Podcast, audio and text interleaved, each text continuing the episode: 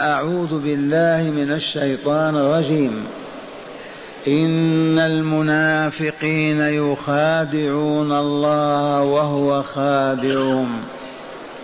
وإذا قاموا إلى الصلاة قاموا كسالى يراءون الناس ولا يذكرون الله إلا قليلا. مذبذبين بين ذلك. لا إلى هؤلاء ولا إلى هؤلاء ومن يضلل الله فلن تجد له سبيلا يا أيها الذين آمنوا لا تتخذوا الكافرين أولياء من دون المؤمنين أتريدون أن تجعلوا لله عليكم سلطانا مبينا. هيا نكرر هذه الآيات. قال تعالى إن المنافقين يخادعون الله وهو خادعهم. وإذا قاموا إلى الصلاة قاموا كسالى يراءون الناس ولا يذكرون الله إلا قليلا. مذبذبين بين ذلك لا إلى هؤلاء ولا إلى هؤلاء. ومن يضلل الله فلن تجد له سبيلا. يا أيها الذين آمنوا لا تتخذوا الكافرين أولياء من دون المؤمنين. أتريدون أن تجعلوا لله عليكم سلطانا مبينا؟ إن المنافقين يخادعون الله وهو خادعهم وإذا قاموا إلى الصلاة قاموا كسالى يراءون الناس ولا يذكرون الله إلا قليلا.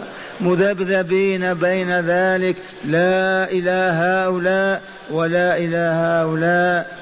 ومن يضلل الله فلن تجد له سبيلا. يا أيها الذين آمنوا لا تتخذوا الكافرين أولياء من دون المؤمنين. أتريدون أن تجعلوا لله عليكم سلطانا مبينا؟ معاشر المستمعين والمستمعات من المؤمنين والمؤمنات من المخبر بهذا الخبر العظيم؟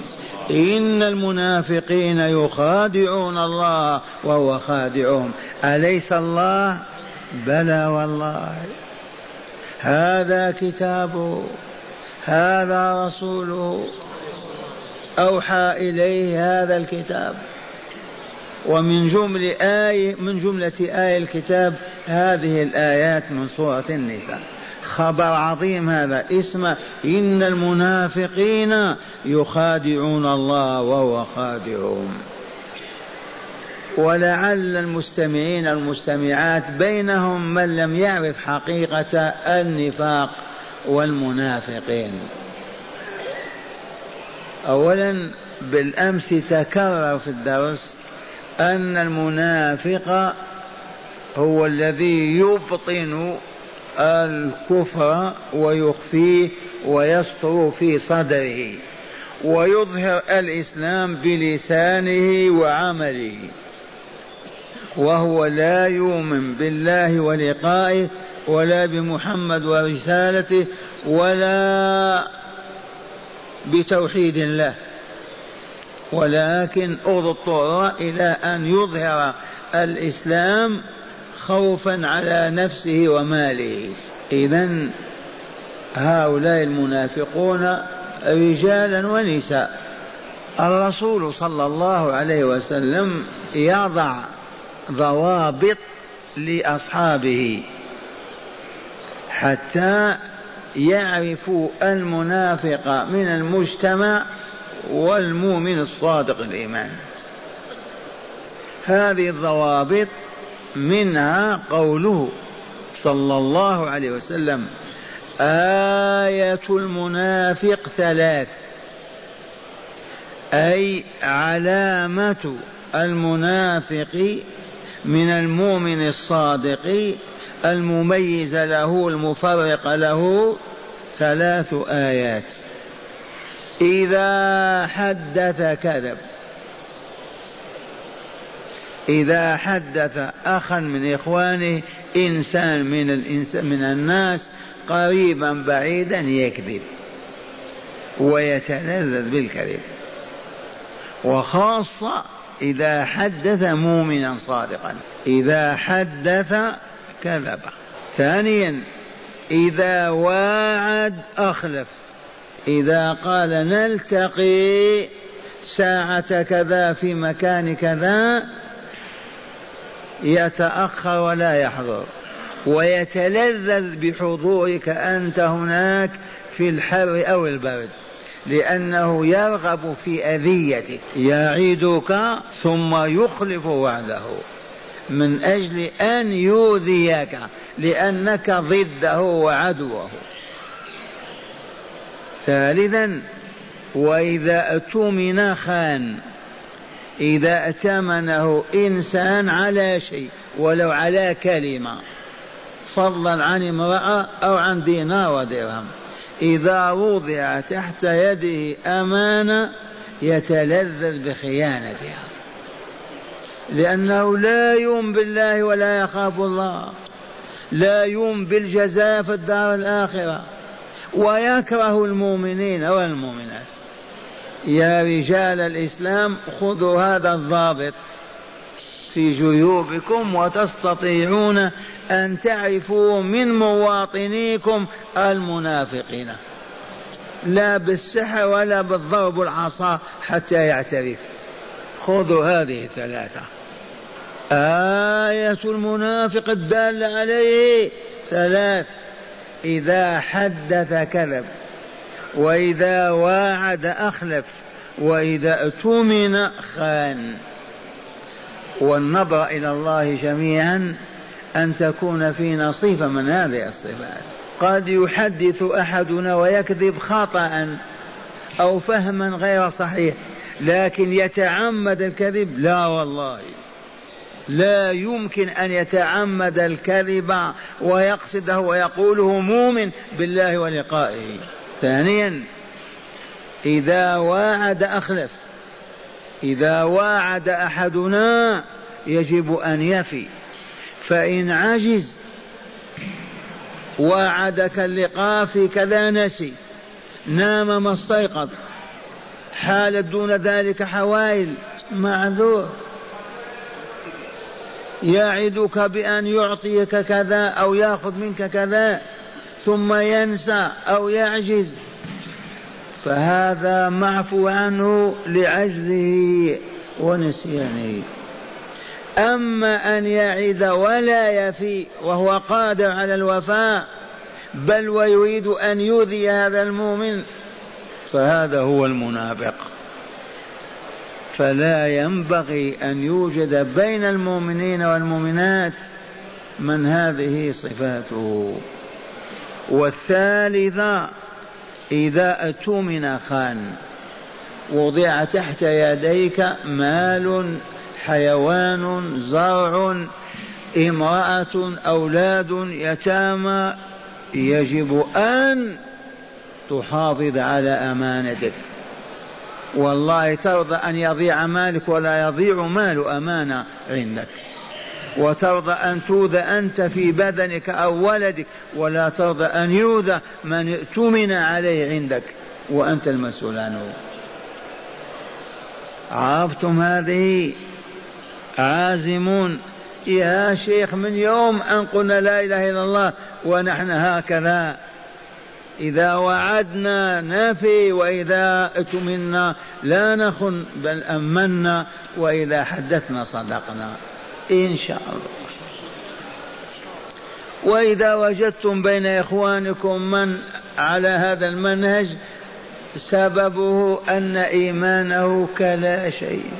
ما عرف الله ولا أحبه ولا خافه ولا عرف ما عنده لأوليائه ولا ما لديه لأعدائه. كيف إذا يخافه؟ ما يستطيع. عدنا من حيث بدأنا. الجهل وظلمته. ويقول صلى الله عليه وسلم أربع من كانت فيه واحدة منهن كانت فيه خصلة من النفاق. الثلاثة الأولى والرابعة وإذا خاصم فجر. إذا خاصم يخرج عن اللياقة والآداب والصدق والحق. ما يستقيم في مخاصمته. يكذب ويزيد وينقص ويقول الباطل. وإذا خاصم فجر فجر خرج عن الطريق. ما استقام في خصامه. إذا والرسول صلى الله عليه وسلم يحذر من النفاق ومن أهله. لأنه بالمؤمنين رؤوف رحيم. وهذا كتاب الله عز وجل. هيا نسمع عن الله ما قال في المنافقين. قال إن المنافقين يخادعون الله. كيف يخادعون الله ويخدعون الله؟ لأنهم يظهرون الإيمان والإسلام ويقولون لا إله إلا الله. وإذا دعوا إلى المال أنفقوا وإلى الجهاد خرجوا. هذا خداع لله ولا يظنون الله لا يعلم عنهم شيئا. وهو تعالى خادعهم. ولذا لم يفضحهم. لو شاء لأنزل يا أيها الذين آمنوا إن عبد الله بن أبي وفلان وفلان بأسمائهم منافقون. يفضحهم ولا فيقتلون. ولكن يستر. إذا فيظنون أن الله لا يعرف عنهم أو لا يقدر على فضحهم أو على تسليط رسوله عليهم. فهذا معنى خداع الله لهم. وإذا قاموا إلى الصلاة المفروض كيف يقومون؟ كسالى. لما كسالى لأنهم لا يريدون أن يصلوا. لا فائدة عندنا من الصلاة يقولون. خلهم يصلوا لأنهم ما آمنوا بلقاء الله يوم القيامة وما عند الله. هذه هي محنة وعلة الكفر وظلمة النفس. قاموا كسالى ثانيا يراءون الناس.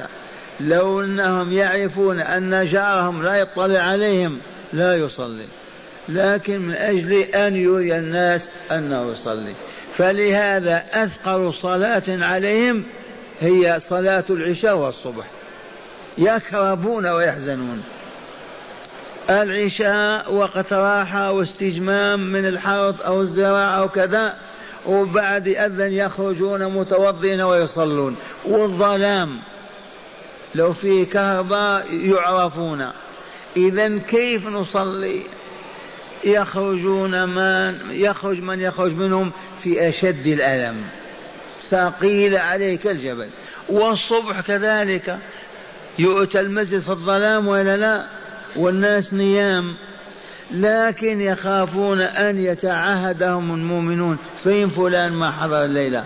ما صلى معنا. ها منافق. فهم يصلون. لا لله.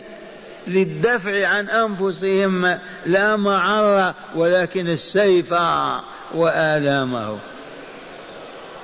وإذا قاموا إلى الصلاة قاموا كسالى يراءون الناس. ما المراد من الناس؟ المؤمنين المسلمين حقا. يراءونهم بصلاتهم وبأعمالهم كل حتى يسطروا على أنفسهم نفاقهم وكفرهم. ومن هنا معاشر المستمعين والمستمعات الرياء شرك. الرياء شرك أي مراءاتك الناس عبادة الله لتدفع المعر عنك والمذمة أو لتكتسب حمدا وثناء أو لتدفع عنك البلاء والعذاب. هذه العبادة باطلة وصاحبها في النار. اعبد الله بأي نوع من أنواع العبادات وأنت لا تلتفت إلى أحد. لا هم لك إلا الله. رباطا جهادا انفاقا صياما صلاه. لا تلتفت إلى مخلوق ابدا. والرسول يقول إياكم والشرك الأصغر. قال ومش قال الرياء يحسن أحدنا صلاته ويزينها من أجل أن يقال فلان يحسن الصلاة. انتبهتم فاحذروا الرياء والآية واضحة. يراءون الناس لما؟ لأنهم ما عرفوا الله ولا عرفوا ما عنده ولا أحبوه ولا خافوه. فماذا يصنعون بهذه الصلاة؟ يريها الناس ليحمدوهم أو حتى لا يذموهم. أو يكفروهم فلنعمل على تطهير قلوبنا من هذه المرائي. لا نرى إلا الله. رابعا ولا يذكرون الله إلا قليلا. في الصلاة ممكن. ما يقول سبحان الله وبحمده سبحان الله مثلا. وإن ذكر مرة واحدة في الركوع والسجود. أما خارج الصلاة لا يذكرون الله أبدا. كيف يذكرونهم لا يحبونه؟ يذكرهم لا يخافونه؟ يذكرهم ما عرفوا؟ ما يريد أن يعلموا أبدا. أما المؤمنون لا يراءون في عبادتهم غير الله ويذكرون الله كثيرا. وروى مالك في الموطأ عن النبي صلى الله عليه وسلم في بيان صلاة المنافقين. يقول صلى الله عليه وسلم تلك صلاة المنافقين تلك صلاة المنافقين ثلاث مرات. ويبينها فيقول يجلس أحدهم يرقب الشمس حتى إذا كانت بين قرني الشيطان. تبهتم يعني ما يصلي العصر يأكل يضحك يلعب مع اولاده كذا حتى إذا أصبحت الشمس قريب تسقط في الأرض تقع على قرني الشيطان. أي قرني الشيطان؟ الشيطان يصور نفسه كأنه ماذا؟ كبش وإلا ماذا؟ أو ثور ويحمل الشمس على رأسه. عبدة الشمس منذ أن كانوا الشيطان هو الذي يزين لهم هذا. وبعيني رأينا عابدا للشمس في الهند وهو واقف يعبد وهو يتغرب حتى غربت ثم أخذ يسعى كما نسعى بين الصفا والمروة. الشاهد عندنا في قول الرسول صلى الله عليه وسلم في رواية مالك قال يجلس أحدهم يرقب الشمس حتى إذا كانت بين قرني الشيطان أو على قرني الشيطان قام فنقر أربعا لا يذكر الله فيها إلا قليلا. نقر أربع كما ينقض الديك الحب الله أكبر الله أكبر الله أكبر. تبهتم؟ وقال صلى الله عليه وسلم لا تجزي صلاة لا يقيم الرجل فيها صلبه في الركوع والسجود. لا تجزي صلاة لا يقيم فيها المصلي صلبه وهو راكع أو وهو ساجد. أما الله أكبر الله أكبر باطلة هذه تورط فيها بلايين المسلمين. الجهال أكثرهم. وخاصة قبل هذه الدعوة الإصلاحية الجديدة. كان الصلاة بالسرعة. ما في طمأنينة ولا خشوع لأنهم ما عرفوا. والآن وجدت هذه الصورة لا بأس بها. سببها المعرفة. كذا ولا لا؟ عن جماعة التبليغ الصلاة ذات الخشوع. ثبت فعلموا الناس كيف يخشعون في الصلاة. إذا ولا يذكرون الله إلا قليلا في الصلاة أقل ما تسبح. وسبحان ربي العظيم ثلاث مرات في الركوع. سبحان ربي الأعلى ثلاث مرات في السجود. وإن رفعت سمع الله لمن حمده. اللهم ربنا لك الحمد حمدا كثيرا طيبا مباركا فيه. أدنى هذا. إذا جلست بين السجدتين رب اغفر لي وارحمني وعافيني واهدني وارزقني. أما الله أكبر الله أكبر تنتظم في سلك المنافقين. هذه رواية مالك في الموطأ. ثم قال تعالى عنهم مذبذبين. تعرفون الذبذبة؟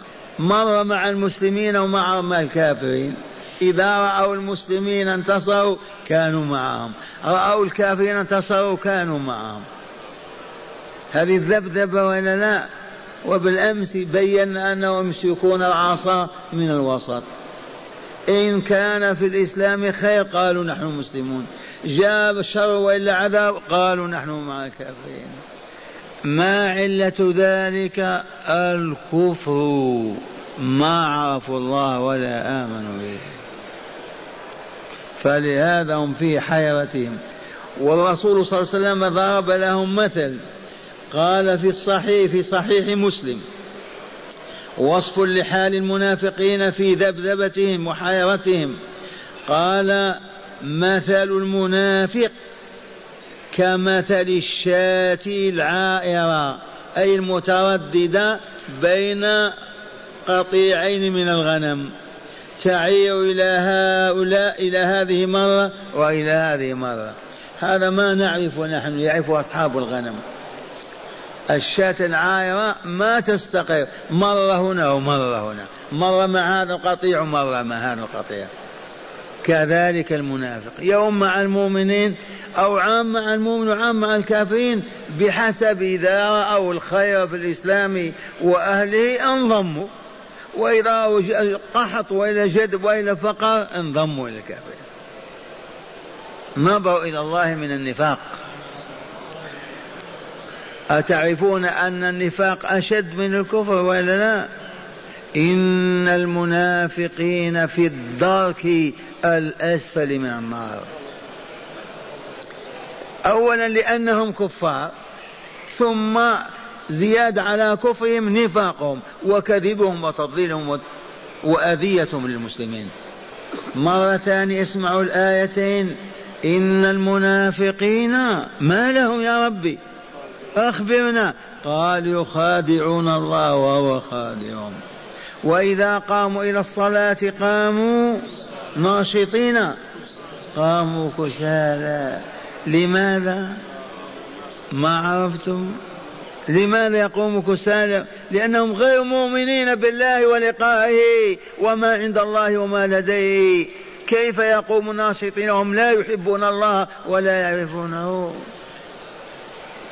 فأكثر بل عامة المسلمين الجهلة في العرب والعجم الذين ما يحسنون صلاتهم ولا يذكر الله علة ذلك والله جهلهم هذه الحقيقة. فما داموا ما آمنوا إذا يصلون حتى يقال صلوا وكذا. يراءون الناس ولا يذكرون الله إلا قليلا. مذبذبين بين ذلك بين من؟ بين المؤمنين والكافر. حسب المصلحة وإلا لا؟ الشاة العايرة تعرفون مرة مع هذا القطيع ومرة تبحث وين تجد الطعام تمشي. وأخيرا ومن يضلل الله فلن تجد له سبيلا أي إلى هدايته. من أضله الله والله ما وجدت له أبدا من يهديه ولا يهتدي. فلهذا يجب أن نخاف من الله أن يضلنا. من هم الذين تعرضوا لإضلال الله تعالى؟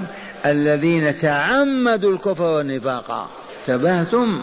هؤلاء إذا مضت سنة الله فيهم لن تهديهم أنت ولن تستطيع لأنهم مكروا بالله ورسوله والمؤمنين تحذير من أن يتعرض العبد لإضلال الله له.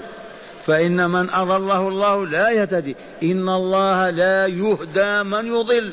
قراءة سبعية. إن الله لا يهدي من يضل. وقد بين لنا الحبيب صلى الله عليه وسلم عوامل الإضلال وهي أن العبد إذا عرف معصية الله وتعمدها وفعلها ثم نهي فأبى أن ينتهي. ذكر فأبى أن يذكر. وعظ فأبى أن يتعظ.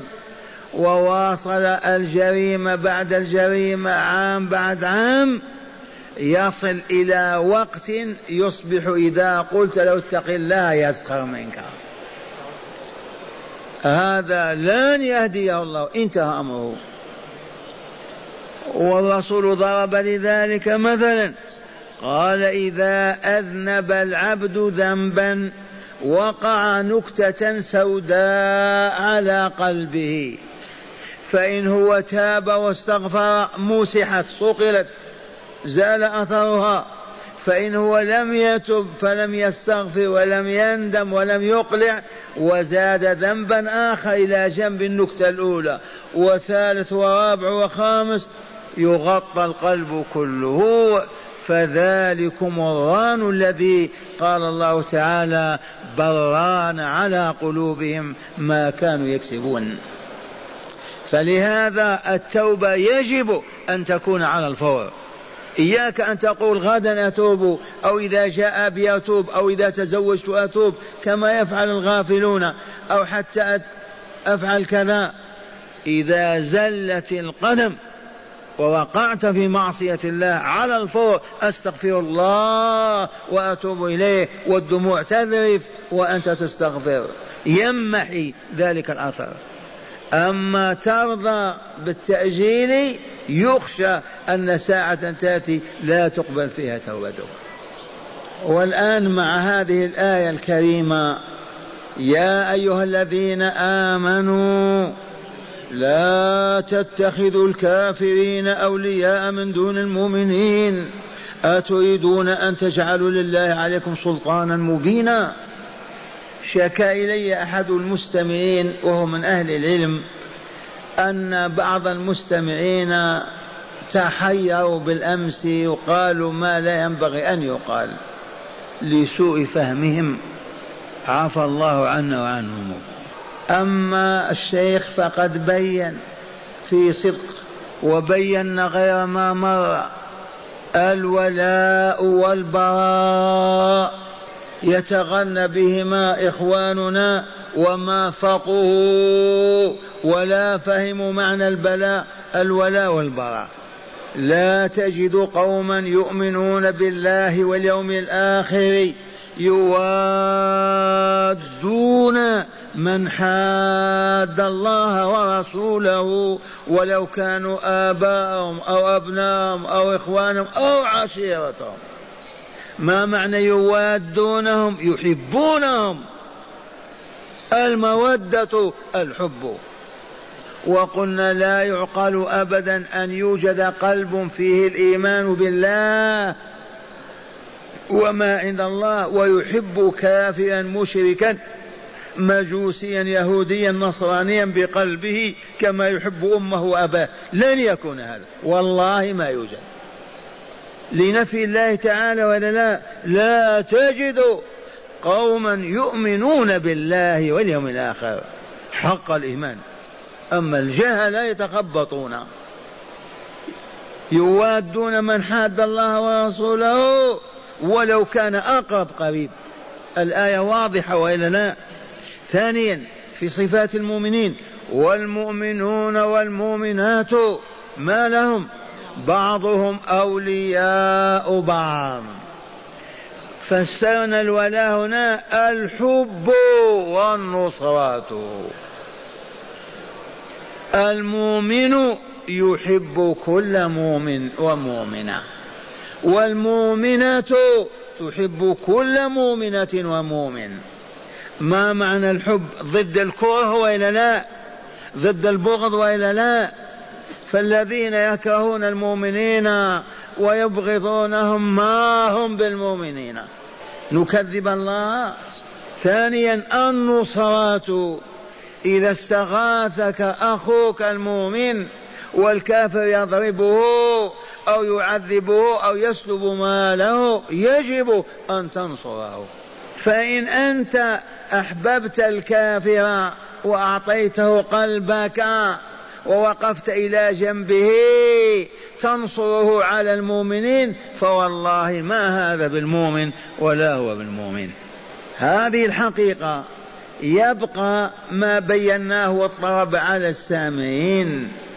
قلنا أليس النبي صلى الله عليه وسلم عقد معاهدة بينه وبين المشركين لمدة عشر سنوات؟ أليس المشركون أولئك كفار بمعنى الكلمة؟ ما هم أهل الكتاب؟ عبدة الأصنام. وقبل تلك الشروط ونفذها وإلا لا؟ حتى إن من ذاك الذي جاء هاربا إلى الرسول فرده عليهم. فهذه المعاهدة بين المسلمين والكافرين. إذا كانت لصالح الإسلام والمسلمين. تجوز ولا يقول قائل هذه مودة للكافرين. ثانيا ما صالح الرسول صلى الله عليه وسلم أهل فدك أهل مدينة القرى وادي القرى. إذا فأيما دولة إسلامية تقيم دين الله واضطرت للظروف والأحوال قوة وضعفا على أن تعقد مصالحة أو معاهدة بينها وبين دولة كافرة لتدفع خطرها عنها. ثباتم إلا أذن الله تعالى لها في ذلك. حماية للمؤمنين ودينهم وأحوالهم. فالمعاهدة ويجب أن نفي أيضا بها. لا نخون. وإذا فرضنا أردنا أن نعلن الحرب قال تعالى فعلموهم قبل أن تعلنوا الحرب عليهم. انتبهتم؟ فاليهود أو النصارى أو غيرهم إذا اضطر أهل إقليم إلى معاهدتهم دفعا لشرهم وإبعادا لخطرهم في مسلم يقول وقد عرف الإسلام لأن الناطقين بالإسلام كثر ولكن ما فهموا. على هذا الكرسي من أربعين سنة أو ثلاثة وأربعين سنة وأنا أقول آه لو عرف المسلمون وبخاصة العرب لاصطلحوا مع اليهود صلحا مؤقتا. حتى لا يتركوا إخوانهم شاردين هاربين في كل مكان يشحتون لهم. اضطريتم إلى قسمة تلك الأرض اقسموا وارضوا بالقسمة لأنكم مقهورون أذلاء في العالم. واحفظوا شرف إخوانكم وحالهم. والذي يسمع هذه الكلمة يكفر الشيخ. أي علم أي فقه أي بصيرة والله لو تم قبول ذلك القسم وربي المسلمون الفلسطيني تربية ربانية إسلامية وكانت دولة القرآن هناك لاستلوا على أوروبا ما على إسرائيل. والشاهد عندنا لما كانت حرب الخليج وهي مؤامرة مظلمة المراد منها أو الهدف والله العظيم لا إطفاء نور الله. إنهاء كلمة لا إله إلا الله محمد رسول الله. وقد نسج خيوطها ووضع اسلاكها جماعات الماسونية والتنصير المسيحية. الهابطون اللاصقون بالأرض. وأرادوا أن يطفئوا هذه الأنوار ويمزقوا رايه لا إله إلا الله محمد رسول الله. ولولا أن الله عز وجل دفعهم لتحقق مرادهم والعياذ بالله. أربع أيام وهم واقفون بمدافعهم وطائراتهم من الجنوب ومن الشرق والغرب والشمال. ولكن الله أبى. إذا فجاءت قوة الكفر. لما قلنا لهم هتلر النازي لما علا وارتفع واحتل فرنسا في نصف شهر ووضع شرق أوروبا في أيام تألب عليه الكفر كله من روسيا شرقا إلى أمريكا غربا. لما ينتفق ثم هتلر ألماني وألمانيا مخ أوروبا. يحترم الألماني كما يحترم الصالحين. ما بالوا به ودخلوا دياره ومزقوها وقسموها وأنالوهم البلاء والشقاء وإلى لا. ويجي هذا العربي يتعنتر ويرفع صوته. الآن نملأ الأرض بالجثث. الآن كذا. فزحفوا لأجل تأديبه. قالوا السعودية هي التي جابت الكفار. وقلنا لهم والله الذي لا إله غيره. لا يجوز للمؤمن أن يستعين بالكافر إن احتاج إلى ذلك. لا أنه يستعين عليه يستعين به ليقتل المسلمين بل ليدفع الكافرين.